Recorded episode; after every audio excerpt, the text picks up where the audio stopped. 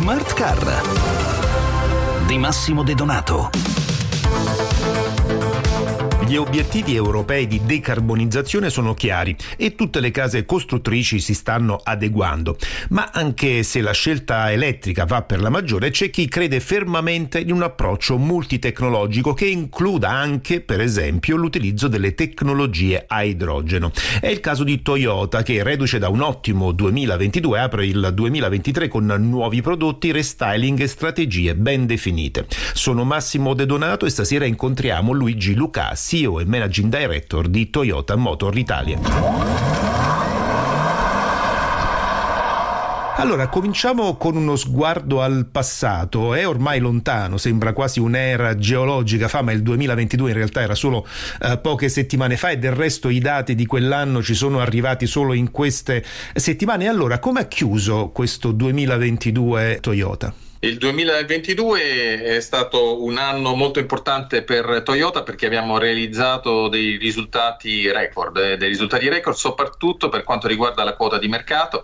Abbiamo realizzato il 7% di quota di mercato, è stato un risultato che non avevamo mai eh, realizzato nella nostra storia in Italia, ma soprattutto abbiamo realizzato il 9% di quota di mercato nel segmento dei privati, vuol dire che una vettura su 10 è stata una Toyota, quindi un anno di grandissime soddisfazioni.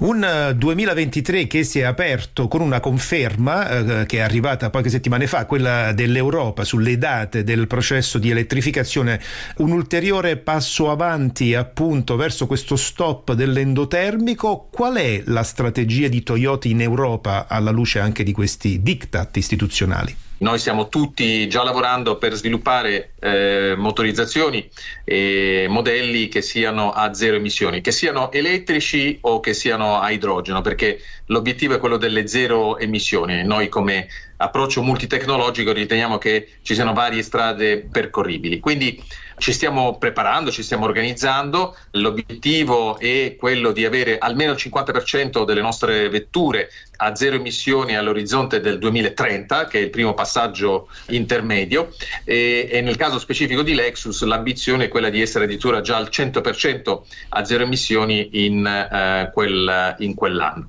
Ricordo anche che c'è un impegno più grande, più complessivo, che è quello della neutralità carbonica, cioè nel senso di essere o ridurre o compensare le proprie emissioni non solo nelle vetture, ma anche nella produzione e nella distribuzione delle vetture. Anche lì abbiamo degli impegni importanti. Lo ha già anticipato lei, Toyota eh, sta lavorando da tempo sul tema dell'idrogeno che molti vedono essere, come dire, la soluzione di un futuro neanche eh, troppo lontano quando avremmo capito come produrlo a basso costo e soprattutto in maniera ambientalmente sostenibile. Ecco, come vi state muovendo su questo fronte? Sul fronte dell'idrogeno eh, noi siamo 哦 eh, operando già da diverso tempo e dal 2015 che c'è in circolazione la Mirai, una vettura di serie che è a celle combustibile, quindi alimentata da uh, idrogeno. Uh, esistono già 20.000 unità di questa vettura in circolazione, siamo